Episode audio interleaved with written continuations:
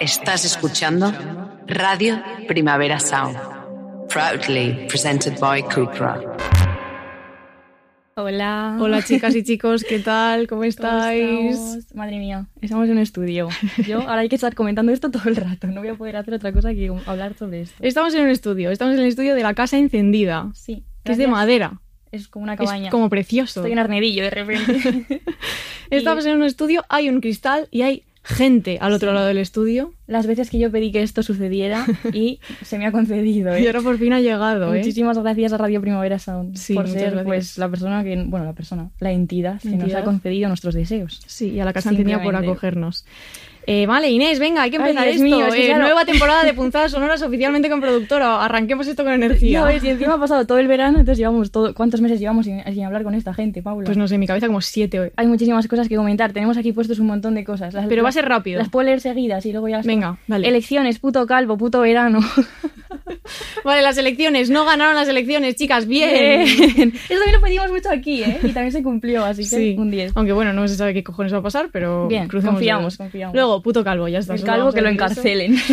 no vamos a decir nada más. Sí. Inés está deseando que haga frío ya porque, como sabéis, odia el verano. Sí, es terrible. Hoy has coincidido conmigo en que es terrible agosto. Pero porque agosto en mi vida ha sido como un, como un... ha bajado el nivel de mi año y mi Fuimos- año iba muy bien. Fuimos al Sonorama. Eso estuvo bien. Vimos a Liz en segunda fila, el resto fue terrible. no sé. Bueno, en fin. Eh, No, no fue terrible. Bueno, estuvo, Estuvo bien. bien, estuvo bien. Hay que vivir las experiencias. Y nada, nada. eh, hemos vuelto. Muy contentas. Tenemos un pedazo de guion hoy para vosotras y Sí. vosotros. Yo un poco tensa porque me están grabando la cara y yo quiero ser una bruma. Bueno, ya, pero, Pero hay bueno, que no obviar, nada, obviar, esto, obviar esto. Vamos a hacer como que no está pasando. Sí, así Eh, que nada. así que nada, vamos a ello, ¿no? cosas hoy. Pues venga, vamos.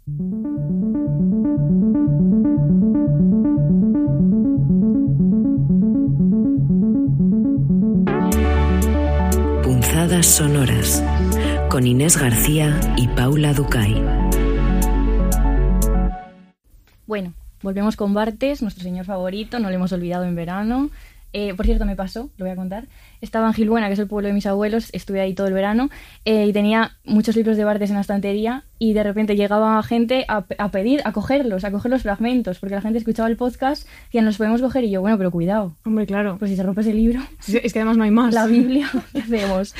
Entonces hoy seguimos con los fragmentos y concretamente vamos a hablar de la figura anulación, que hoy le vamos a dar bastante importancia al sub- al subtítulo de esta figura, que sabéis que tienen siempre como un textito adicional, que es amar el amor. Dice Bartes, anulación. Explosión del lenguaje en el curso del cual el sujeto llega a anular al objeto amado bajo el peso del amor mismo. Por una perversión típicamente amorosa, lo que el sujeto ama es el amor y no el objeto. ¿Qué quiere decir esto? Que el sujeto, es decir, nosotros, ¿no? Podemos amar al amor en sí mismo o al objeto del amor, es decir, a la persona concreta. Para que entendamos esto, nos planteábamos si estamos enamoradas del amor realmente, ¿no? ¿Nos enamoramos de la idea de estar enamoradas o de las personas, ¿no? Parece a veces imposible saber si estamos enamoradas o no en este sentido. ¿Cómo se comprueban los propios sentimientos? ¿Existe un sentir de mentira? Esto es algo que nos quita el sueño Sí, en nuestra vida real. todo agosto pensando en esto. ¿eh? ¿Estamos enamoradas del amor? Pues puede ser. Además, hubo un debate en Twitter hace poco. Bueno, no, no mira, lo voy a nombrar. no, no, no, no. voy a nombrar la palabra Por porque no, eh, odio Twitter cada vez más. Pero era sobre justamente había gente que nombró esto, ¿no? Estar enamorado del amor o amar el amor. Que dijimos muy bien porque vamos a hablar de esto. Entonces, Bartes habla de la posibilidad de ver al otro como un objeto, ¿no? Un objeto que es inerte, inanimado, que está como disecado. Sobre este proyectamos y trasladamos nuestro deseo, es decir, que no deseamos a la persona concreta, sino nuestro propio deseo. Que hoy, de hecho, no nos vamos a centrar en esto del deseo, sino más bien como amar el amor, no amar el deseo, pero sería como muy interesante para hablar también de otros temas, como puede ser la tinderización del mundo, ¿no? Sí. si lo que deseamos es nuestro propio deseo o a las otras personas, o por lo contrario lo que sucede, que es lo que propone Bartes en otro sentido, es que convertimos a los demás en objetos. Dice, es mi deseo lo que deseo, y el ser amado no es más que su agente. Entonces podríamos decir que Bartes se refiere a esta posibilidad de que no te interese una persona concreta, sino tu propio deseo. Sí, tú dices esto aquí, pero luego no puedes decirme que me haga Tinder. Es verdad, yo que sí. Lo cual considero una idea nefasta. Porque dices cosas a veces que digo, bueno, pues buscamos un... No, no. a alguien. No queremos. Bueno, esto para que se lo, entienda todo el mundo, eh, a veces eh, esta concepción de que interesa más el hecho de tener pareja que la propia pareja, ¿no? Y socialmente tener pareja, no estar solos, que también hablaremos hoy de la soledad, se considera como algo bueno, ¿no? Algo deseable, algo incluso necesario. De hecho, el mundo está hecho a medida para vivirlo de la mano de otra persona, ¿no? Lo de ir a... al- Cuéntalo, cuéntalo del cine, Paula, quéjate de nuevo. Vale, en la pandemia hubo una pandemia, no sé si os acordáis. Eh, luego, cuando pudimos volver a las salas de cine, había que dejar huecos eh, con las otras personas que podrían tener el COVID y podrían matarte. Entonces, cuando ibas a elegir los asientos, eh, casi no había asientos solos para una persona para ir al cine sola, que es una cosa que a mí me encanta hacer. Entonces, todos los asientos buenos, en plan eh, arriba, centrado, era como para parejas o para grupos. Y luego, si querías, si querías ir al cine solo, tienes que sentarte como en la fila de mierda, que es la primera, que luego te da tortícolis. Esto es un. Ojalá el Muy sistema mal. castigara a la gente sola, a la gente, una persona, de manera que solo se pudiera en la primera fila. El uno y el uno. Los sí. solos en la primera. Bueno, esto no sé, me pasó un par de veces intentando coger entradas y, y ya pues no estoy bien, me quedé traumatizada. Eh, entonces, bueno, hacen esto y mu- muchas otras cosas, obviamente más, más importantes, hacen que la gente desee tener pareja más que encontrar a una persona a la que querer o que deseen tener pareja en abstracto, ¿no? Eh, yo no he entendido nunca la- el sentido de la pregunta, ¿te quieres casar? Así como en abstracto, sin pensar en alguien, ¿no? O sea, seguro que el sentido de esa pregunta viene cuando te preguntan, ¿te gustaría casarte con Pepito o con Pepita? Entonces ahí ya puedes responder. O no, igual tampoco puedes responder, pero la pregunta tiene más sentido, ¿no? Sí. Entonces, bueno, para ilustrar esta idea, os traemos una leyenda, siempre me gusta mucho cuando traemos como cuentitos, eh, una leyenda que nos cuenta Ítalo Calvino en Seis propuestas para el próximo milenio, eh, un libro que tiene editado en Siruela, que cuenta, el emperador Carlomagno se enamoró, siendo ya viejo, de una muchacha alemana. Los nobles de la corte, o sea, sus trabajadores, los ministros, los dignatarios, estaban muy preocupados porque el emperador básicamente se enamoró, no hacía más que estar con la muchacha y no quería gobernar el reino, ¿no? Y dice, dice Ítalo, el emperador, poseído de ardor amoroso y olvidado de la dignidad real, descuidaba los asuntos del imperio, ¿no? Pero entonces la muchacha muere, los dignatarios respiran aliviados, diciendo, bueno, vamos a recuperar a nuestro líder, pero no, ¿por qué? Porque el emperador, que había hecho llevar eh, el, el cadáver de la muchacha a su aposento, no quería separarse de él. Y entonces el arzobispo Turpín, que andaba por allí, Turpín. asustado de esta macabra pasión, dice Calvino, sospechó un encantamiento y quiso examinar el cadáver. Escondido debajo de la lengua muerta, encontró un anillo con una piedra preciosa. En cuanto Turpín tuvo el anillo, Carlomagno se enamoró de Turpín. Turpín dijo, no queremos mariconadas, aquí nada de esto. Y entonces se asustó muchísimo porque sería pues imbécil. Y entonces ¿qué hizo? Coger el anillo y tirarlo a un lago, al lago Constanza. Entonces, ¿qué pasó? Que Carlomagno se enamoró del lago y no quiso alejarse nunca más de sus orillas. Primero, esto es una idea muy bonita, la de enamorarse de un lago. Segundo, hemos cogido esta, esta historia para ilustrar un poco que Carlomagno estuviera enamorado de la idea del amor que representaría el anillo, sin importar el objeto. O sea, da igual que fuese la muchacha, que fuese el arzobispo, que fuese el lago, ¿no? Qué bien ilustrado esto. ¿eh? ¿Has visto? Estaba Calvino. preocupada porque igual no se ha entendido nada, pero ahora ya sí, claro, con el, con el lago ya sí. Entonces, una vez contada esta historia, lo que vamos a hacer es comentar también distintas formas de amar el amor que se nos han ocurrido mientras investigábamos y pensábamos juntas sobre este tema. Así vamos a hablar de tres, concretamente, aunque hay muchísimas más. La primera sería amar el amor con mayúscula, ¿no? Amar el amor en sentido amor romántico. La segunda sería el amor, amar el amor como relato. Y la tercera, amar el amor entendido como la no soledad. Entonces empiezo yo eh, con la primera, que es amar el amor con mayúsculas, ¿no? Como a veces estamos enamorados de la idea del amor romántico. Y para ello, ay, muchas ilusiones, vamos a hablar de un libro que vamos a nombrar mucho eh, durante este episodio porque es genial y lo hemos disfrutado muchísimo. Y además la persona que lo ha escrito es un- una entidad simplemente mágica, Sí es. que es súper emocional, una defensa del amor de Juan P. Sánchez López, que está editado en Con tinta me tienes, se llama, ¿no? Sí, Es que no lo hemos puesto, pero creo que sí. sí. Bien. A lo largo del libro, Juan hace muchísimas cosas maravillosas. Lo que más me gusta, es que voy a, voy a, voy a decir muchísimas cosas bonitas, es la estructura del libro, que es mm, preciosa y tiene muchísimo sentido. Así que enhorabuena por, por esa estructura, que la gente no sabe hacer estructuras así tan fácilmente. No, Yo esto lo valoro mucho. yo no sé, pero tú sí, entonces esto funciona. El caso, a lo largo del libro, no hace una definición concreta de lo que es el amor, Juanpe, ¿no? Sino lo que se centra es analizar en cómo funciona. Además, lo interesante es que esta decisión no es arbitraria, porque él considera que es preferible un amor justamente moldeable, que pueda cambiar, con una posibilidad de apertura, que un amor rígido, ¿no? Una definición rígida, estanca y muchas veces violenta, ¿no? Ya lo sabemos, lo que ha significado el amor a lo largo del tiempo para muchas personas, cosas malas muchas veces. También habla, de hecho, en los dos primeros capítulos, y esto es muy bonito porque nosotras hemos dado mucho la chapa con nuestra teoría del amor, que la ser la dije al revés. Pero luego me o sea, cuando se la contaste a Imar se la contaste mal, muy mal. Bueno, no pasa nada. Pero era el amor tipo A y amor tipo B, y Juan P. Eh, hace una distinción pues que encaja muy bien en esto, porque claro, nosotras no nos hemos inventado esto, todo lo ha pensado más gente, y la vamos a ilustrar a través de una frase de Cortázar que es famosísima. Y dice, lo que mucha gente llama amar consiste en elegir a una mujer y casarse con ella como si se pudiese elegir en el amor, como si no fuera un rayo que te parte los huesos y te deja estaqueado en la mitad del patio. Chan, chan, chan. Detrás de esta frase vemos que hay un debate muy interesante, ¿no? Si se elige o no el amor, que era lo que nosotras planteábamos también con la distinción. Juanpe lo que hace es, justamente en los dos primeros capítulos, hacer una distinción entre elegir el amor, que sería uno de los tipos de amor, y el otro es el amor romántico. Nos vamos a centrar en el amor romántico porque queremos hablar de amar el amor, pero no vamos a dejar de mencionar algunas características básicas de este elegir el amor. Juanpe lo que hace es utilizar el término relaciones negativas para este elegir el amor que es propuesto por Eva Youth, Aquí de quien también hablaremos más tarde. Sí, es socióloga del amor, por, Pero ha abandonado, ahora ya se, ahora está como investigando las emociones populismos y cosas. bueno, una pena. Estará harta, ¿eh? también te digo. Entonces, eh, se basa este, este tipo de relaciones negativas en la elección y la libertad individual.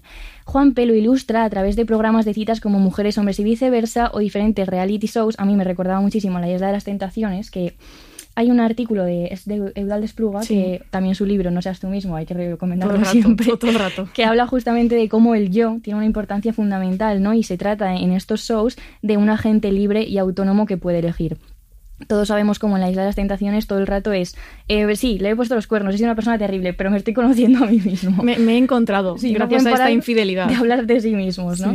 Pues este yo es capaz de encontrar una mejoría de sí mismo a través de la productividad, ¿no? Nos dice Juanpe. Y también eh, es característica de este tipo de relaciones negativas que propone Youth un escaso o nulo involucramiento emocional del yo, ¿no? Muchas veces objetivos sexuales a muy corto plazo. Pero como decía, hoy no nos vamos a centrar en esto, aunque es muy interesante para recuperar en otro momento, sino en el amor romántico, ¿no? En el amar, el amor con mayúsculas, lo que tradicionalmente todo el mundo entiende que es el amor, ¿no? ¿Cuáles son las características de este tipo de amor? Primero, que es inevitable, ¿no? Juan P. utiliza el ejemplo de Crepúsculo o Tres metros sobre el cielo, que además es que me encanta porque digo, utiliza el ejemplo porque está súper bien, porque ilustra ideas bastante complejas, hay ideas todo el rato de muchísimos pensadores y pensadoras muy distintas, y de repente analiza Crepúsculo y es que lo ilustra tan bien lo que acaba de decir que mm. es, es una maravilla. En este tipo de ficciones la elección es imposible, porque siempre es una utopía de un amor romántico que además va a durar para siempre, ¿no? ¿Cuántas veces te has puesto tú la canción de A tres metros sobre el cielo de la tormenta de arena? Bueno. Fantaseando con Pepito. Mi adolescencia entera, ¿eh? diciendo, ahí esas escaleras, que las bajara. bueno. Está relacionado también este tipo de amor, no hay que olvidarlo, con conceptos como la monogamia, la familia, la heterosexualidad, el matrimonio y el futuro, ¿no? Eh, por tanto, tiene una importancia terrorífica para el sostenimiento del sistema capitalista y toda la estructura en la que estamos insertas. Que, por cierto, no hemos hablado de amar el amor en el sentido eh, del matrimonio, porque se nos iba ya el guion a muchísimas páginas, 30 horas, no podemos dormir aquí, pero también es verdad que podríamos tirar de ahí y sería un tema muy interesante, ¿no? Ver mm. cómo muchas veces el amor se esconde detrás de... O sea, se utiliza el amor para hablar de matrimonio y muchas veces pues de cosas terribles. ¿En qué se apoya este tipo de amor? Pues en ficciones como La Media Naranja o El Príncipe Salvador, ¿no? Mencionaba Juan P. también eh, El Banquete, porque además en el discurso de Aristófanes es donde se formula como esta idea de la bola, que se parte mucho. Todas deberíais leer El Banquete, esto ya debería estar claro. sí, chulísima esa, esa parte. Mm. La Divina Comedia, Romeo y Julieta, Tristana y Solda, ¿no? Todas estas aspiraciones a la totalidad. Además, y esta parte me parece súper interesante, como en el contraste entre lo individual y lo colectivo, Juanpe señala que este amor, este tipo de amor, está teñido de un gran individualismo moral. Es decir, que lo que importa es el individuo, no el grupo.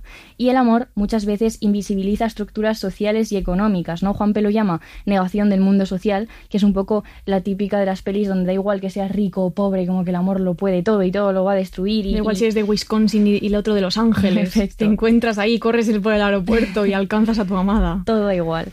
Y dice Juanpe, el amor es una categoría cultural y económica, un acuerdo que se legitima con las ficciones y con las instituciones de la familia y el matrimonio. Como decía, no vamos a centrarnos ni en la distinción esta, ni tampoco en criticar. No vamos a dedicar muchísimo tiempo en, en criticar el amor romántico porque ya sabemos casi todos. No, ¿no? ya lo hacen en Twitter. Que esto es una mierda. Total, ya, ya está que no existe y que, y que ha recibido muchísimas críticas. Juanpe también lo hace genial en Mm. el libro, por si os interesa eh, profundizar ¿no? con estas ideas de que es para siempre, la pasión eterna, la fidelidad, el compromiso y todo este tipo de asuntos que son un calvario, simplemente. Sin embargo, nos parece un ejemplo esencial de lo que significa amar el amor con mayúscula, ¿no? Como le hemos llamado. Amar una cierta idea de amor muy concreta que se pretende que sea la totalidad de las concepciones del amor y es más bien pues un ideal que sostiene cosas terribles. Claro. Y todo esto viene porque nosotros todo el rato en nuestra experiencia tenemos que ponerlo en duda y luego nos atoramos. Es verdad. Y lo pasamos mal. Todo el rato dudando, somos como eh, Descartes. La duda cartesiana somos. La duda Dos cartesiana dudas. aplicada Con al amor. patas. Sí. Entonces, la segunda parte ¿no? de, de esta exploración del amor que estamos haciendo eh, es la exploración del amor como relato y como ficciones. Entonces, para eso vamos a traer, por supuesto, a Eva Youth y con su libro El fin del amor, que reencontramos mágicamente en una librería hace unos meses, porque estaba ya como descatalogado y ha vuelto. Eh, y entonces Inés me dijo que había un capítulo en este libro que me iba a hacer comprender por qué me enamoro de gente inalcanzable. Es que Paula lleva mucho tiempo diciéndome, es que me pasa esto, no estoy bien, me pasa esto, mira, ya me ha pesado muchas veces, tal. Y de repente yo estaba mirando este libro de Youth para buscar algo Mm. para, para este pensamiento que estábamos teniendo y dije, ay Dios mío, que esta es la respuesta de todas las preguntas de Paula. Pues no lo es. Y me dijo, no. Y yo, bueno, No lo he leído y digo, no soy yo. Pero bueno, ya ahora- bueno pero que tenía que ver. Sí, sí, hombre. Lo que pasa es que a ti no te pasa lo que a la Tonta gente no- loca. Claro, porque estoy Estás dentro de mal, bien. mejor. sí. Bueno, entonces, eh, este capitulito se llama De la imaginación romántica a la decepción. Eh, y abre, curiosamente, con un lema de los fragmentos de Bartes, que nos ha gustado mucho, que dice: Ningún amor es original. Y es un lema que está muy bien elegido y ahora vais a ver por qué. Porque este capítulo de Youth explora la importancia de la imaginación en el proceso amoroso, ¿no? Y entonces lo que ella postula es que los relatos imaginativos con los que construimos nuestras propias expectativas amorosas en el día a día están muy influenciados y directamente influenciados por los relatos ficticios que consumimos también todos los días. ¿no? Em, entonces dice Iyuz, cuando amamos a otra persona, la invocación imaginaria de esa persona resulta tan potente como su presencia. Y cuando nos enamoramos, en gran medida inventamos el objeto de nuestro propio deseo. Yo cuando leí esto en el libro apunté el margen lo de montarse películas, que es como una cosa siempre. Y, pero ¿cómo, o sea, ¿cómo rellenas todas esas películas que te montas? Pues con cosas que coges, ¿no? De películas, de novelas, de publicidad, por supuesto, ¿no? Y de todo esto que tenemos en la cabeza, ¿no? Eh, y entonces dice la imaginación romántica constituye un código que representa la locura y que convierte el amor en una emoción irracional y autogenerada, independientemente de la persona amada. Y nos interesa mucho esta parte de independientemente de la persona amada, porque es esta idea que decíamos al principio, ¿no? De cuántas veces hemos escuchado esto de no estás enamorada de Pepito, estás enamorada de la idea que te has montado en tu cabeza que es Pepito, pero Pepito no es esto, tal. O estamos enamoradas de la idea del amor, ¿no? Que es la pregunta que todo el rato va a estar de, como por debajo de este guion, ¿no? Eh, y este de estar enamorada de la idea del amor es como estar enamorado de cierto de la idea de cierto tipo de compañía, no muy específica o de cierto tipo de relación. Luego llegan otras posibles relaciones y es que cuando la gente se enfada y, y se pone a pegarse en Twitter, yo solo miro y como palomitas. De hecho, no, es que ni lo leo. Yo tampoco. Es que no me da pereza, pero bueno. Eh, entonces, bueno, es como poner un poco en duda este tipo de relación que hemos visto en las películas, y en las series, etcétera, ¿no? Lo que Youth llama, de manera muy acertada eh, y muy bonita también, las utopías de la felicidad privada, ¿no? Todas estas utopías que nos montamos dentro de la cabeza. Y es muy interesante también cómo Youth trae eh, distintos artefactos narrativos que sirven pues para ilustrar y ejemplificar todas estas ideas que explicaba Paula y habla también de una idea muy concreta que es chulísima, que es el amor prefabricado. Sí. Y esto lo ilustra a través de una novela que se llama Eugenio Onegin. Onegin, Onegin. ¿sabe? No, ¿sabe? no. es? Es- Ruso no es un idioma que se controle en este programa. de Pushkin, otro, Pushkin, bueno, que es Tatiana, eh, es eh, uno de los personajes de esta novela, ¿no? Entonces ella es una joven señorita de provincias que lee un montón de novelas, a pesar de ser, y esto me hace mucha gracia, como una, so- una joven no demasiado sofisticada. No. ¿Qué quiere decir esto? Que no sabe usar bien el, el cuchillo del pescado. Tú no sabes usar la pala de pescado, Por eso me considero una señorita no demasiado sofisticada. pero que lee muchas novelas. Bueno, muy bien. Entonces ella ha leído tantas novelas de heroínas francesas que lo que hace es una cosa que no era nada común en la época, ¿no? Que es tomar la, inici- la iniciativa en el amor. Y se anima a escribirle una carta a Eugenio, que es el protagonista, y le confiesa que está enamorada de él. Y Youth cuenta que la imaginación de Tatiana está completamente configurada por todo lo que ha leído, ¿no? Y que simplemente ella espera que alguien venga a llenar un hueco. El que va a llenar el hueco en este caso es Eugenio. Y dice Youth, está claro que el de Tatiana es un amor prefabricado, una forma vacía que espera ser complementada por algún objeto que pase por allí. Y esto es que es justamente lo que dice Bartes en Amar en amor, el amor, ¿no? Que presentábamos al principio, en la figura de anulación.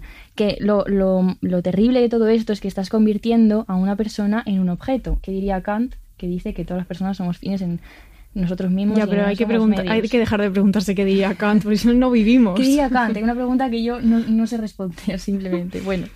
Entonces tenemos esta idea de esperar el amor como algo que completa, ¿no? Que además parece que lo tenemos superado. Yo soy consciente de que esto es terrible, pero no es verdad, ¿no? Tú te acuerdas de esa época, hace unos meses mía, de que salíamos al ocho y medio y me iba a casa llorando y estaba tres días amargada porque decía que iba a morir sola. Esto pasaba, ¿eh? Y siendo tú consciente todo el rato de que, de que luego... No, no llorando, ¿eh? Pero casi. Mientras yo intentaba no vomitar. es verdad. Completamente la anécdota. No me dejabas vivir mi drama a gusto porque esta tía, voy a vomitar una papelera y yo, joder. Pero nunca he vomitado por alcohol, esto es algo que la gente tiene que saber, ¿eh? Sí. Pues soy una señorita sofisticadísima. es verdad, no eres No como la zorra de Tatiana. No eres de provincias, eres, eres ¿cómo se nota que eres de Alcobendas? ah, no, no, no se podía decir eso. Ya te encuentras. Además que no soy de Alcobendas. Es verdad, es Soy de Sanse. Ah, bueno, es verdad, es verdad. Y gallega. Bueno, da igual, Bueno, nadie le igual, importa. sí, da. Saca el DNI. y em, también es interesante retomar, aparte de esta idea de algo que nos completa, eh, un tema que es nuestro tema, nuestro monotema diario, en plan entre nosotras, y también hemos hablado, yo creo, de ello en algún episodio, que es cómo cambia tu identidad cuando tienes pareja, ¿no? Que esto es terrible. Y me acuerdo que esta idea nos llegó, lo voy a citar porque es muy chula, de una entrevista de Marta Movidas. ¿Te acuerdas? Ay, sí. Sí, sí, que chulísima. tiene música chulísima y ella hablaba a cómo le agobia mucho justo esto, como que tu identidad cuando dices que tienes pareja de repente se impregna solo de eso, ¿no? Y todo pasa a estar condicionado con eso y todo el mundo te pregunta solo por eso y parece que tiene más importancia que lo demás, ¿no? A mí esto me atora muchísimo. Claro, es que Marta Movidas es una chica que escribe canciones cuyo título son eh, Los vínculos sexoafectivos de la modernidad o No entiendo los vínculos sexoafectivos. Y nosotras, nosotras tampoco, hermana, claro que sí, dilo. Sí. En fin, es terrible preguntar siempre por esto y dar por hecho que es lo más Y importante. luego vas a la comida eh, familiar y tu tío Paco el facha te dice, ¡eh, ya tienes novio! Ya, yo menos mal que no tengo tíos fachas. pero me lo hacen. Yo sí, pero nunca los No veo. me lo hacen tíos, pero otra gente, en fin. Sí.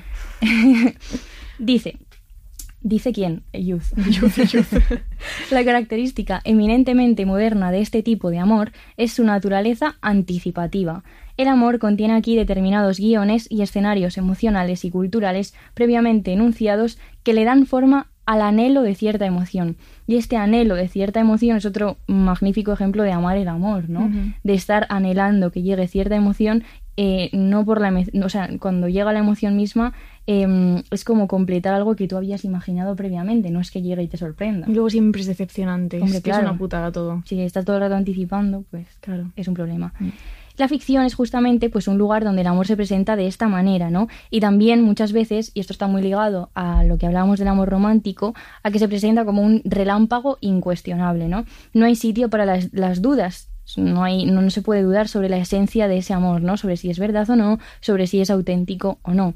Y claro, ¿cómo, cómo sabes entonces si quieres a alguien? Pues no lo sabes. No lo sabes porque parece que si dudas ya no quieres a la persona. Igual Y todo el mundo lo sabe menos nosotras y tenemos un problema Ya, puede diagnosticable.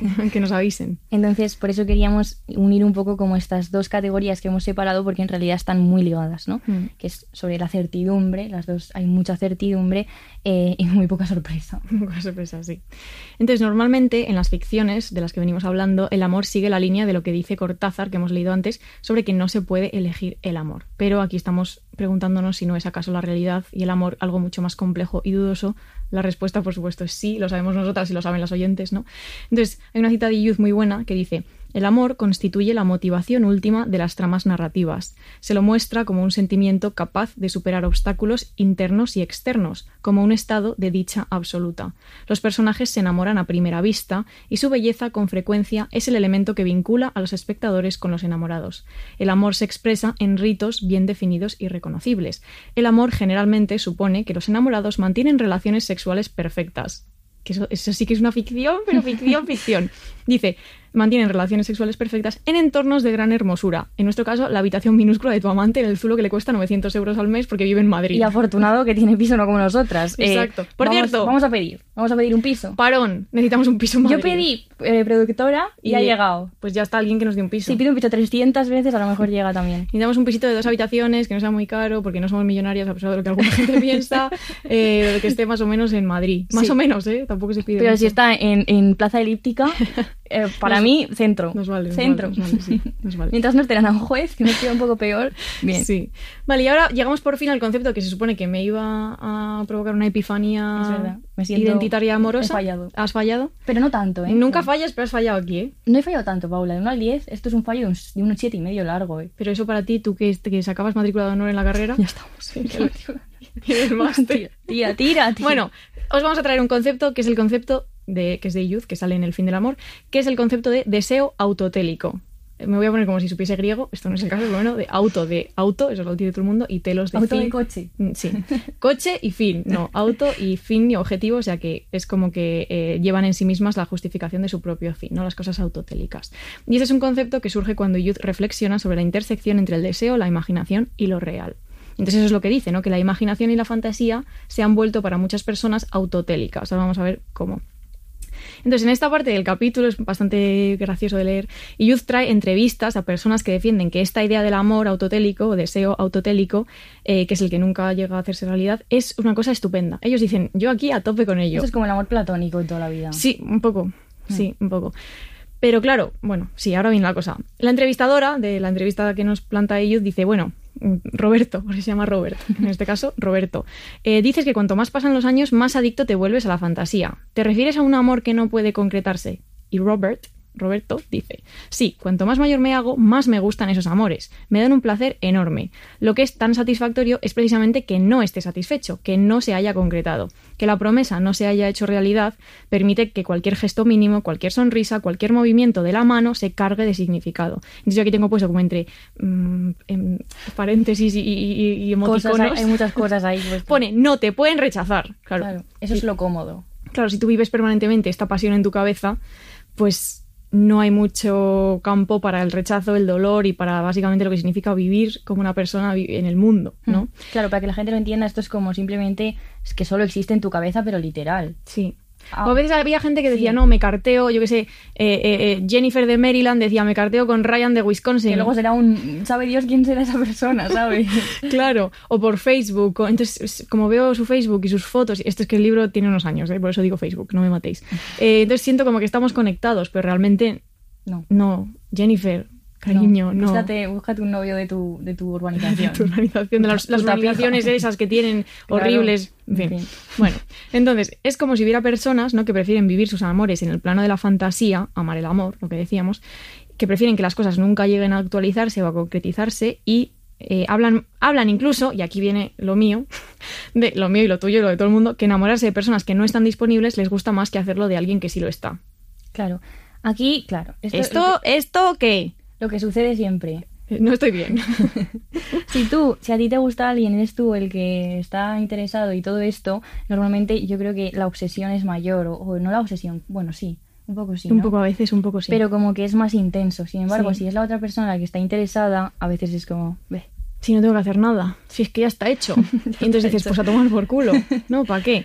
Bueno, eh, esto es así, nos pasa a todas, chicas, hay que intentar como que no pase, porque es una poco una mierda. Y aquí viene mi distinción respecto a estas gentes, que esta gente dice que esto es bueno, que sí, que es sano, que puede vivir tranquilamente su amor. Ahora vamos a ver un ejemplo radical de esto. En mi caso, cuando tengo estas cosas de amor platónico, yo quiero atravesar esa barrera, o sea, yo quiero comerle la boca a Pepito, aunque sea platónico. Luego no, nunca sucede. tocar a gente. Tocar a gente de vez en cuando, un poco solo. El ciberamor. Ah, bueno, vamos a hablar ahora. Ahora, ahora, ahora viene el El ciberamor. sí. Entonces, ¿qué reflexiona sobre todo esto Eva Youth? Pues dice, deseo y fantasía son aquí una misma cosa en tanto se fusionan alrededor de un amor que no se concreta. La imaginación se transforma en modo y vector del deseo y viceversa. El deseo se vive de manera más intensa en la imaginación, ¿no? Entonces, como decíamos, toda esta gente vive mejor el amor cuando está encerrado en su propia cabeza. Y te ahorras no solo el rechazo, como decíamos antes, sino también la decepción. Dice también, lo que forma el centro mismo de la imaginación hipermoderna es el deseo del deseo. ese mantenerse en un estado de deseo perpetuo. Que esto es lo que decía antes, que hoy no nos vamos a detener mucho en esto, pero que claramente es interesantísimo, ¿no? Ver cómo este deseo del deseo, que además no solo se puede aplicar al amor, sino a absolutamente todo en nuestra sociedad del deseo. Sí. Bueno, y dice, esa decisión de demorar la gratificación del deseo precisamente para mantener el deseo y lograr que su objetivo conserve una forma estética, Claro. abstracta, Sí. ideal. En tu cabecita. Sí, desear tu propio deseo, no la persona en la que focalizas el mismo, porque nunca llegas a, a traspasar esa barrera que decía Paula, ¿no? De tu imaginación a lo real. Y es interesante porque eh, Iyud recalca que este tipo de fantasías, lejos de entenderse como un delirio, que es lo que son, porque tengo esas horas, yo en mi casa imaginándome escenas a una verbena, que porque siempre todas mis fantasías suceden en verbenas, porque soy una chica provinciana poco so- sofisticada. Los míos suceden como en la terraza del Círculo de Bellas Artes. ¿Ves? Es que ves, ves. Los, las dos Españas, tío, increíble. Bueno, Ay. yo, yo me imagino a mí misma con un ronco como con un- cutre. con un martini ¿sabes? o algo, no Claro, que no tú una copa de cristal y con un puro. Yo qué sé. Bueno. Qué horror. Entonces se entiende bien esto, bueno, lo que decíamos, ¿no? Que lo que se asocia a, no al delirio, sino al control, que no lo he dicho. Entonces esta gente se piensa que tiene todo bajo Es un control. giro curioso. Claro, porque en realidad estás mal, pero tú piensas que estás súper bien. Entonces, esto se entiende súper bien con una frase de... Dilo tú, Paula. Mira, esta nueva temporada puedes aprender a... a Dilo, este no es ruso. Lo que no es ruso lo haces tú. Este John es americano. Updike. Eh, Pues está fácil y además... Dilo otra vez. John Updike. Dice este señor. Un beso imaginado se controla con más facilidad, se disfruta con más intensidad y supone menos desorden que un beso real. Y lo del desorden me lleva inmediatamente al texto que además mucha gente nos ha dicho que ha leído y le ha encantado, que recomendamos en el episodio de Ligar, que era, uf, ¿cómo se llamaba la chica? La del aislacionismo amoroso. Eh, Raine Fisher Kwan. Vale, esa. Lo compartiremos el texto otra vez por si Sí. alguien quiere leerlo. Pero habla justamente de cómo a veces eh, pretendemos justamente que no haya ningún tipo de desorden y que todo esté controlado en el ámbito relacional y emocional y entonces preferimos aislarnos y evitar todo tipo de relaciones. Sí. Esto no hay que hacerlo, pero bueno, Este verano vimos una serie española que era El desorden que dejas. Que también tiene la palabra desorden. la de Ana Castillo. No. Es- Ah. Eso es la de un cuento perfecto. No se puede es decir que vemos esas cosas. No, la de Bárbara Leni, tía. Ah, la de Bárbara Me Leni, cuesta. Es verdad. Nada, estaba- nada, pues eso, la vimos. Hoy vamos a ir a ver al cine. la- después de esto, las chicas están, bien. ¿Sabes qué? Todas nuestras amigas han dicho, han pedido ir con nosotras y acabas de desvelar que le hemos podemos- sudado de su coño. Podemos volver a ir. Pero por eso Pero es que estoy harta de que me revienten películas. Oh, en- por favor, en- muy mal, muy mal. Fuimos a ver Barbie y no digas... no- y ya sabíamos todo lo que pasaba en la película porque está No- todo en Twitter. No, ni una escena que me, que no me, había, me sabía frases. Ya, ya, ya. Es terrible. Yo creo, yo la única razón por la que sigo en Twitter es porque tengo que vender cosas y tengo que promocionar Este podcast, por este podcast y cosas que vienen. Y yo creo que una vez esté eso ya vendido, yo, yo, Cuando esté el pescado vendido, yo ya me voy. Claro, bueno, vale. Y vamos con la tercera de estas eh, distinciones que hemos hecho que significa amar el amor, que es amar el amor entendido como la no soledad. Es decir, amar no estar solo eh, y por el contrario amar tener pareja en el campo eh, sexoafectivo, pero pues también... Esto, de hecho, no, no penséis que estamos solo aplicándolo como al campo de las parejas porque en el caso de la amistad hay un delirio en cuanto a lo que es un amigo también bastante interesante, que no hemos Mm. hablado de ello, pero también se puede aplicar. Vale. Entonces ahora vamos a poner un ejemplo mega ultra radical de el amar el amor, eh, que se me ocurrió meterlo en este guion porque he estado escuchando un podcast que está en inglés que se llama Love Bot. Amor bot, me siento ridícula traduciendo esto, pero bueno. Para mi madre. Luego me dices que tu madre, Claro. vale, bueno, si es para tu madre, yo aquí lo que, lo que sea necesario. Eh, entonces, este es un podcast que explora diferentes relaciones de personas humanas, bien, con chatbots, ¿vale? Bien. Esto sucede con el chat Esto, GPT. pues casi, esto casi sí. Entonces, esto es, un podcast de los periodistas Ana Oaks y Diego Senior, que entrevistan a distintas personas que mantienen relaciones románticas ¿no? con bots. No es, que, no es que se pasen un ratito al día hablando, no, sino que tienen relaciones con ellos. ¿no? Está producido por Radioterapia y si os estáis imaginando la peli Hair, pues sí, es más o menos esto, excepto que el bot, por desgracia, no es Scarlett Johansson ni todo es tan como tan bonito, ¿no? Sí, mira, Juanpe, eh, por recordarlo, en Super Emocional habla también de, de este tipo de asuntos. Pues y, muy de- bien. y no- analiza esta peli. Pues muy bien, Juanpe. Mm. Eh, y el capítulo 5 de Lovebot se titula Quizás tengo un problema, que es como Lo primero es reconocerlo. Sí, mi niña, claro que sí. Entonces, las relaciones con estos chatbots explosiona- explosionaron durante el confinamiento, ¿no? Lo que nos lleva a pensar, bueno, pensar lo dice en el podcast, ¿no? En un tema que subyace todo lo que hemos hablado, que es la soledad. ¿No?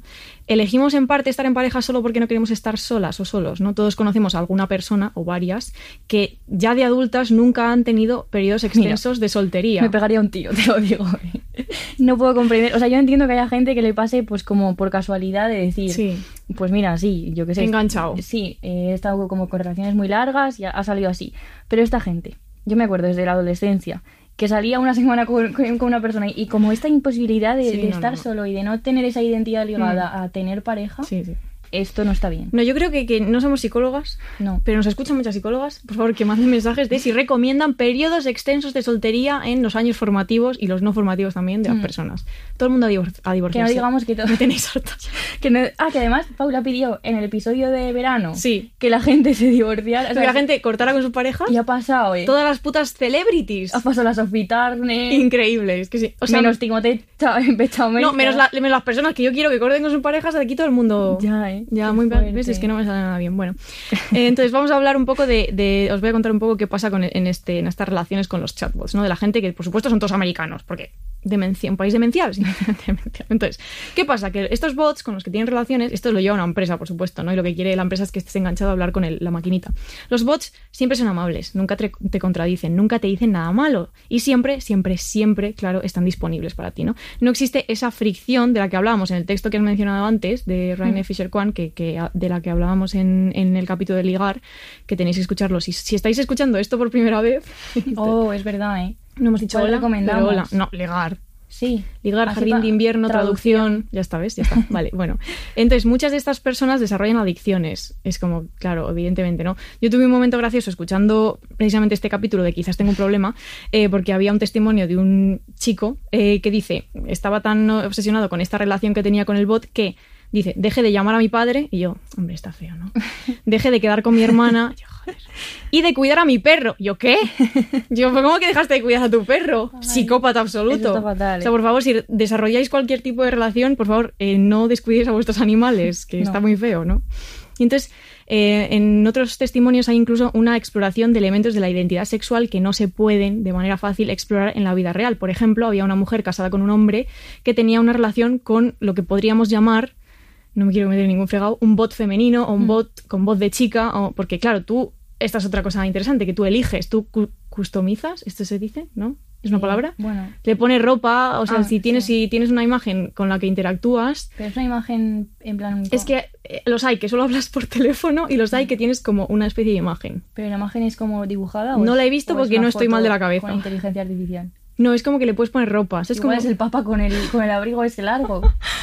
que nos creímos que era Nos verdad, ¿eh? creímos, pero ¿eh? sí, tal cual. Bueno. Mm. Em, entonces eso, que claro, que tú eliges, o sea, eliges de la manera como más radical en la personalidad, la historia, que si que tiene una cresta, que si tiene el pelo largo, que si Ahí, se pone... O sea, literalmente lo que haces aquí nos sirve muy bien como las tres cosas que hemos ido viendo, porque lo que hacen con esto es justamente como poner todas esas ficciones, todas esas Hmm. ficciones que completaban, ¿no? Que decíamos a través de la novela esta del Sí. señor ruso. Sí, ¿Cómo se llama? Punkin. sí, punky. No me acuerdo cómo se llamaba. Pushkin. Que eso, lo que tú haces con esto es Sí. crear. Es Claro. como más radical, ¿no? Porque Claro, no, está, no está en tu cabeza, sino que coges todas esas concepciones del amor que han ido rodeándote en las Mm. ficciones y en, en todo lo demás, ¿no? Y lo, lo, lo echas a un... Lo vuelcas a un una algo. cazuela y revuelves y sale una persona que te habla. Sí, es fuerte. Efectivamente. Eh, y en el podcast, para los que queráis escucharlo, tenéis grabadas algunas, algunos extractos de conversación reales con el bot, que es una cosa rarísima escuchar. Y luego hay gente que tiene sexo con bots, porque Mm. puedes pagar más para que se activen las funciones como eróticas, digamos. Pagar más, ¿eh? Sí, Va subiendo claro. de nivel. Y luego hay como toda una serie de ramificaciones en las que no me voy a meter, lo escucháis si queréis, de lo que implica tener sexo con bots. Bueno, es que no sé. Bueno, pero bueno, lo importante para la idea de este episodio, ¿no? Es que es lo que decíamos, un ejemplo radical de amor por el amor. No es que haya una persona siquiera con la que rellenas un vacío, sino que directamente la persona no existe. O sea, existe, pero no, Mm. ha sido sustituida por una entidad virtual, sea lo que sea eso, ¿no? Claro, lo que decía Bart es de que conviertes a, a- a la otra persona en un objeto. Mm. Esto, o sea, literalmente conviertes, o sea, no tienes a, a la persona. No, no. Ya no es una persona humana. Ya no hay, no es sé. Un objeto. Es algo que no sabemos eh, bien. Radicalmente. Las chicas de letras no entendemos bien cómo. Aunque cómo- estamos en un laboratorio. Lo ponía en la puerta y le he dicho, Paula, somos científicas. Hemos entrado en la casa encendida y ponía laboratorios. Laboratorio radio, yo ahí, ahí. ¿Qué vamos? Novata blanca de repente. Sí. Bueno, entonces a lo largo de todo este ratito hemos hablado de distintas formas, ¿no? En la que Bartes plantea que es eh, lo que es amar el amor.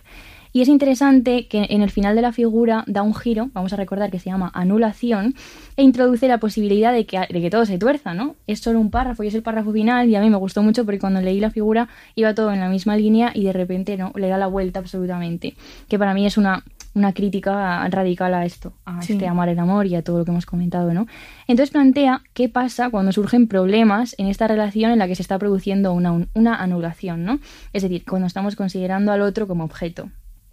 Dice Bartes, sacrifico la imagen a lo imaginario. Aquí, para entenderlo, yo lo entiendo como que la imagen sería la persona concreta y lo imaginario con mayúscula lo pone además sería el amor, ¿no? Y dice, y si un día llega en que me es necesario renunciar al otro, el duelo violento que me embarga entonces es el duelo de lo imaginario mismo. Era una estructura querida y lloro la pérdida del amor, no de tal o cual. Y esto es como eh, la clave de todo el episodio, ¿no? Lloro la pérdida del amor, no de tal o cual. No te importa esa persona, sino que seguramente busques personificar o concretar o aterrizar ese sentimiento, ese imaginario, esa estructura en otra persona, en otra persona a la que objeti esta es una palabra, es objetivar, objetivizar, objetivizar. Objetivizar seguro que no. Las dos primeras. opciones. Entonces Bartes habla del otro anulado bajo el peso del amor, dice, ¿no? Este otro del que hemos ido hablando, que está reducido, disminuido e incluso excluido del sentimiento. Y es interesante que critica que esta forma de anular al otro evite el sufrimiento, que es lo que estaba un poco planteando. Concretamente en el texto creo que plantea, eh, imaginémonos que hay una situación de celos de repente, ¿no? Entre, eh, y, tú lo que haces es coger a, este sentimiento en, el, en abstracto y decir lo que importa es esto, no la persona, ¿no? Y parece que así te evitas el sufrimiento, pero Bartes nos explica que no, ¿no? Entonces hay personas em, que justamente esta primera parte que decía, ¿no? Que se centran en el propio sentimiento. Y voy a leer la cita que dice, em, cómo lo expresa Bartes, porque se ve bastante bien. Dice, esta magnificencia de abstracción del sentimiento amoroso, ¿no? Por eso es amar el amor, porque es un amor grande, tremendo, como gigante.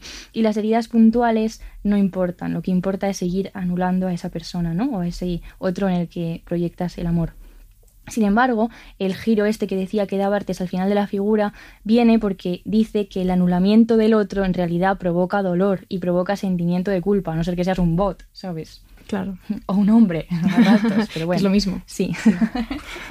Así, dice Bartes, se opera un brusco viraje trato de desanularlo, me obligo a sufrir de nuevo. Que es una cosa preciosa porque es como un aterrizaje en lo que de, verdad es, ¿no? Lo que decíamos antes, es imposible evitar la fricción y pensar que en cualquier tipo de intercambio entre dos personas, sea la relación que sea, el dolor no va a ser posible. Aquí vamos a matizar que por supuesto estamos hablando que es posible, o sea, es como imposible amar sin cierto tipo de sufrimiento, siempre que sea un sufrimiento ni físico ni de, bueno, ya esto no creo que quede claro, o sea, no me refiero a que hay que torturar a la gente. Que aquí vas a matizar y decir no todos los hombres son bots. No, no, no, eso no se puede matizar.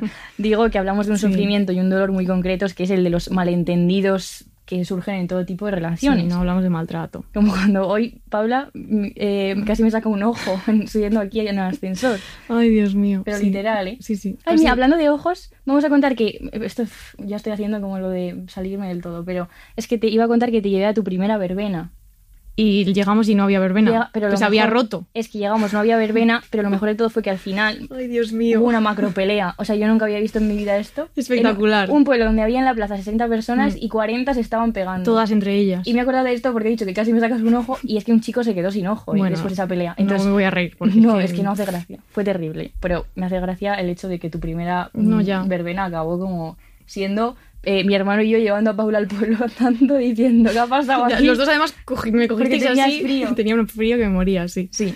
En fin, vamos a volver a Bartes, ¿vale? Dice que convierto a la persona que antes había visto perdón, voy a matizar que igual la gente ya no se acuerda, claro, porque digo mierdas y se pierden. Este obligarse a sufrir de nuevo, ¿no? Es convertir a la persona que antes había visto como un objeto en sujeto de nuevo, ¿no? Le devuelvo la humanidad, podríamos decir.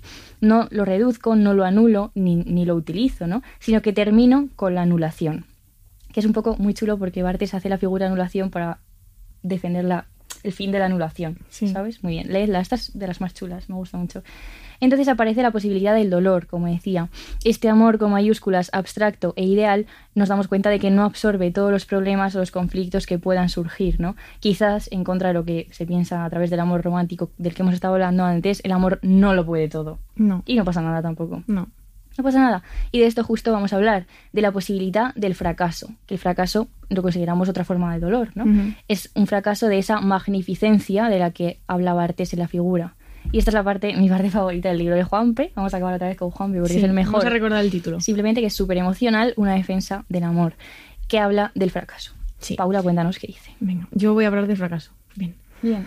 Que se me da muy bien eso. Ay. Dice, em, una de las ideas más interesantes que plantea Juanpe en la introducción, que se titula Fracasar para mirar en los espejos, dice, todo está destinado a fracasar, no solo por el mero hecho de que fracasar se contrapone a tener éxito y tener éxito continuamente es algo imposible, sino también y sobre todo porque el éxito se asocia con la vitalidad y el fracaso con lo muerto. Y claro, grandes noticias, nos estamos muriendo. Vivir es acercarse a la muerte, vivir es enfermar y deteriorarse, pero no es nada malo, es algo natural. Ya estamos fracasando en la vida en el mismo momento en el que ponemos un pie en este mundo. Todo lo que alguna vez tocamos e incluso lo que no tocamos e imaginamos perecerá. La gente que quiero morirá, los espejos en algún momento se romperán. Muy bonita la frase. Es o sea, el párrafo. Entonces Juanpe explica que estamos destinados a fracasar, ¿no? También, por supuesto, en el amor, como, como con todo, como en todo en esta vida, eh, tarde o temprano. La idea que nos atravesó a nosotras es que este fracaso, que las cosas terminen y se acaben, no tiene por qué ser necesariamente malo, ¿no? El propio Juanpe reconoce que este es uno de los aprendizajes más duros de su vida, ¿no? Aceptar que las cosas terminan. Y sin embargo, nos dice que con que dure un rato es suficiente. Si el rato es bueno, claro. Esta, eh, a mí me parecía una idea genial y de hecho, mira, justamente antes hablaba de que el amor romántico es una cosa que ya ha recibido muchísimas críticas y que todas, por suerte, mm, quizá nosotras más porque somos jovencísimas, eh, somos todos- yo tengo 14 años. em, No digas eso, que la, gente, que la gente que esté escuchando esto por primera vez se lo va a creer. Tienes 14 más 10. Justo, casi. Bueno, eh, que hemos crecido ya con ciertas ideas acerca de que esto no está bien, ¿no? Mm. Pero aún así, pues muchas veces, aunque sabemos que muchas ideas son falsas, siguen viviendo dentro de nosotros, ¿no? Y es como muy difícil acabar con ellas. De esto también habla Annie Ernaux en una cita como con sangre, de la que no me acuerdo, pero que llegan a mi mente como si fueran flechas. Claro. Y no puedo evitarlo. Entonces, eh, estas ideas, ¿no? Como que el amor es para siempre, el amor lo puede todo, ¿no? Si, si estás enamorado nada falla, no hay problemas que puedan derribar este amor verdadero, ni sociales, ni económicos, ni nada, que es todo un delirio. Entonces, pese a que sé que todo esto es falso, me cuesta muchísimo aceptar que, que algo termine, ¿no? Como que yo solo he, tenido una ruptura en mi vida, como Ujú. así, ¿sabes? Prominente. Y es como la, pe- la peor cosa que me ha pasado nunca. Eh, y todavía, de hecho, no he convivido, o sea, ha pasado mucho tiempo y no he aprendido como a convivir con que eso ya no existe y, y a dejar de sentirlo como fracaso. ¿no? Yo argumentaría que es la mejor cosa que te ha pasado nunca, pero bueno. Ay, bueno, tampoco. y entonces, eh, todos esos espacios compartidos y esa vi- esas vivencias, ¿no? Me cuesta muchísimo encajarlas como en mi armario emocional, Mm. como cosas que estuvieron bien y que se acabaron, ¿no? Me cuesta muchísimo, están totalmente atravesadas por, por un sentimiento de fracaso, Sí. de cosas que yo hice mal, cosas que otra persona hizo mal y, mm, y tal. Entonces, quizá todo esto es evidente, pero coincido con Juanpe, y hay que recalcar esto, en que aprender a vivir sabiendo que las cosas y que las personas terminan también, ¿no? Que existe la posibilidad de un final, pues es uno de los aprendizajes como más importantes, pero también más complejos de, de asumir. Sí. Y esto lo resumió muy, muy, muy bien nuestro amigo Jorge, Jorge Rubio, que es tuitero profesional. El mejor. En realidad no es tuitero profesional. Lo pero único bueno de Twitter. Jorge. Sí. Eh, porque Jorge ha estado leyendo también el libro y comentaba, siempre que me preguntan qué tal me ha ido en el amor, respondo que maravillosamente bien. Dos relaciones con una fecha de caducidad, pero donde hubo amor del bueno. Dos ratitos maravillosos. Claro. Ay, es que dos ratitos maravillosos, ¿eh? Claro, Es genial. es que efectivamente, Ojalá poder yo entender a mí misma así.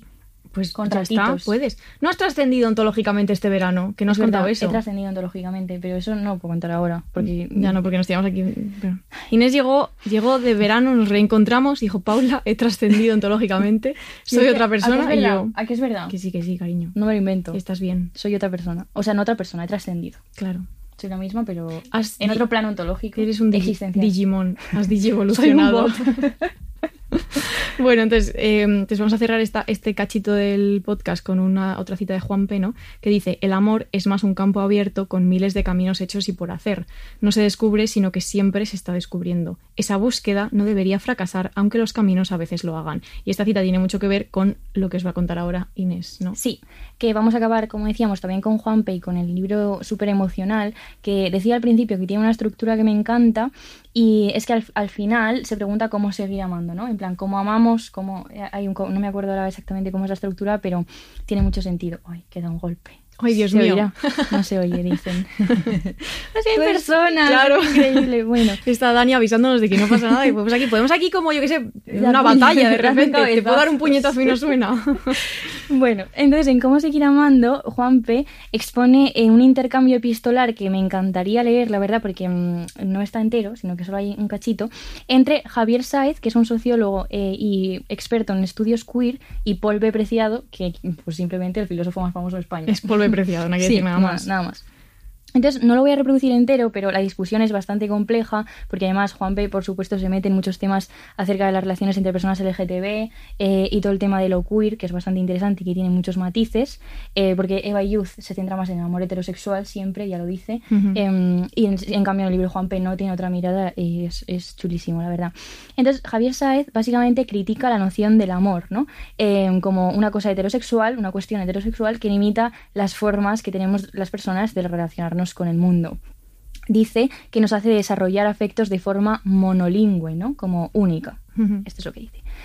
Entonces, ¿qué hay que hacer según él? Acabar con el amor para subvertir el orden social, ¿no? O sea, que relaciona el amor con todas estas eh, estructuras de sostenimiento de la que hablábamos antes, ¿no? El matrimonio, la heterosexualidad y todo este tipo de cosas terroríficas en las que estamos... No estamos casadas, pero somos heterosexuales. Bueno, Pese a lo que la gente piensa, porque somos, piensan que somos novias, ojalá. no somos novias. Ojalá. Porque somos heterosexuales y yo lo voy a poner en duda también. Bueno, es verdad. Todo un misterio. De nuevo negando, en fin, perdón. Bueno, dice Polve Preciado, ¿no? A todo, a todo esto que dice Javier Sáez. Responde, y cito literalmente, amor es currarse los afectos allí donde más duele. Entonces él piensa que es eh, necesario pensar en esta posibilidad de transformar el amor, ¿no? Desde la cultura feminista y queer. Es decir, que no hay que acabar con el amor, sino aprender a relacionarnos, a amar e inventar nuevas formas de afección, de nuevo en todos los eh, ámbitos de nuestra vida, no solo en, en el ámbito de la pareja.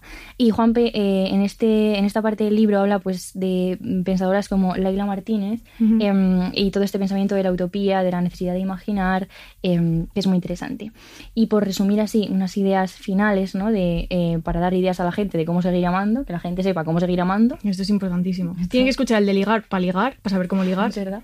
En- estuvimos en el sonorama y conocimos a dos jambas random que nunca van a escuchar esto. Eh, y estábamos con otros amigos y nuestros amigos nos van a decir, Inés y Paula son famosas, tienen un podcast, lo cual no es, o sea, es verdad que tenemos un podcast, no es verdad que seamos famosas. Y las chicas, ay, ¿de qué va vuestro podcast? Y, y no, no sé qué amigo dijo, sí, de ligar. Y yo sí, es un manual sobre ligar. Pero, pero el episodio de ligar no es un manual, aunque No. os puede dar como Ayuda a veces, ¿eh? el picorcito. Es el único concepto que nos interesa. sí. Entonces así acabamos con estas ideas de Juanpe, em, que también tienen mucho que ver con esta posición de polvo preciado en el intercambio epistolar que mencionaba. Por ejemplo, mejorar nuestras formas de amor contemporáneas, ¿no? No hay una forma de amor, por eso decía al principio que Juanpe tampoco pretende hacer una definición de lo que es el amor, porque seguramente no hay una respuesta, sino ver cómo funciona y sobre todo, en este caso del final, cómo debería funcionar, ¿no? Que es una pregunta que tenemos que hacernos. Mm. No olvidar que, por supuesto, el amor es, cito, un mecanismo que sirve para legitimar las desigualdades producidas por los distintos, distintos sistemas de opresión. Es decir, que esta visión que tiene Javier Sáez es bastante, o sea, es cierta, digamos, ¿no? Ujú. Su crítica eh, es cierta. La cosa es lo que hagas después. Em, pensar en que existen nuevas formas de imaginar el amor, ¿no? Aceptar nuestra vulnerabilidad y la interdependencia. Y por supuesto, no alurar a anular a los demás, ya sean relaciones de pareja, de amistad o del tipo que sea, no convertir al otro en un objeto inerte, ¿no? Que es lo que eh, él criticaba y comentaba Bartes en, en nuestra figura de hoy, que era anulación, y concretamente en el tema de amar el amor. Anulación, además, es claro, no lo hemos mm, como matizado, que no creo Mm. que haga falta, pero no es anular a una persona de sentido. Ay, estas dos amigas, esta anula a la otra porque tiene una personalidad muy fuerte y como Mm. que la Sí, esto sí. que se dice, ¿no? Sino es anular en plan, de nuevo, ontológicamente, ¿no? Mm. Como convertir Sí. al otro en simplemente un lugar en el que echar tu, tu deseo Tu y movida. Sí. ¿Se ha entendido? Yo qué sé, nadie nos va. De nuevo, bueno, Me pone súper contenta pensar que, porque yo después de grabar siempre tengo un delirio de tres días en el que pienso que todo lo que hemos dicho no tiene ningún sentido y que me van a meter en la cárcel porque he dicho- hoy no he dicho nada. es que no sé. Pero bueno, en otras veces momento- pienso que me van a meter en la cárcel y siempre solo puedo preguntar a Paula, ahora puedo preguntar a más gente. Claro, sí. Vale, entonces vamos a acabar con una cita, pero antes pues, nos vamos, Vamos a a- despedir claro. porque ya no vamos a decir nada más hasta el próximo episodio, que por cierto, ya que si habéis llegado hasta aquí, os vamos a contar que, eh, dado que ahora somos una empresa seria, empresa un programa muy serio, que va a haber dos episodios al mes, que no va a haber un mes en el que no hay episodios y un mes en el que hay cinco episodios, que eran No. cosas que pasaban antes. Ya no grabamos en pijama, ahora estamos como overdresses. Sí. Hoy, hoy he sido muy overdresses, no va a pasar nunca más. El- el- Nos hemos hecho la raya volveremos en bata. El, La raya del de- ojo, ¿eh? No, bueno, Bueno, bueno, en fin, no, sí, sí. aclara, aclara. Eh, vale, Ay, entonces... no sé, pero y no les decimos nada más. Ya es que te quedarías da aquí pena. otra hora, ya lo sé, Me da después de pena esto, siempre. pero... Estarán bien, ¿qué tal su verano? Nada, pero contadnos y escribidnos por redes y esas cosas. Y encarcelad al puto calvo ya. Ya. Bien. Esto, esto igual aquí sí que en la- te meten a la cárcel a ti. Hay una cláusula en el contrato que hemos firmado que algo dice de que insultar y eso calvo, no. no, no- Es- nadie sabe quién es. Hay muchísimos calvos por ahí. Pues nada, nada, la gente se ríe, todo bien, vale, estamos, estamos todos juntos en este barco. Vale, pues nada. Paula. Vale, voy a leer la cita, muchas gracias por escuchar y os queremos un montón. Sí. Vale. Hay que creer en el amor como una fuerza que nos ata a los demás, no solo normativamente a través de la pareja, sino a través de otros lazos que se categorizan dentro de la amistad o de otras etiquetas y que conforman toda una red que nos hace sostenernos y tener una buena vida. Descentrar el amor pasa por ahí. Se deben criticar, por tanto, las estructuras, las dinámicas y las desigualdades de ciertos conceptos y dinámicas de amor, pero no debemos olvidar que el amor seguirá ocurriendo porque somos seres sociales, atravesados por la cultura y atravesados por la necesidad de los demás para pensarnos. Critiquemos las estructuras y los centramientos y las desigualdades que produce el amor, pero no olvidemos que el amor seguirá y debe seguir ocurriendo.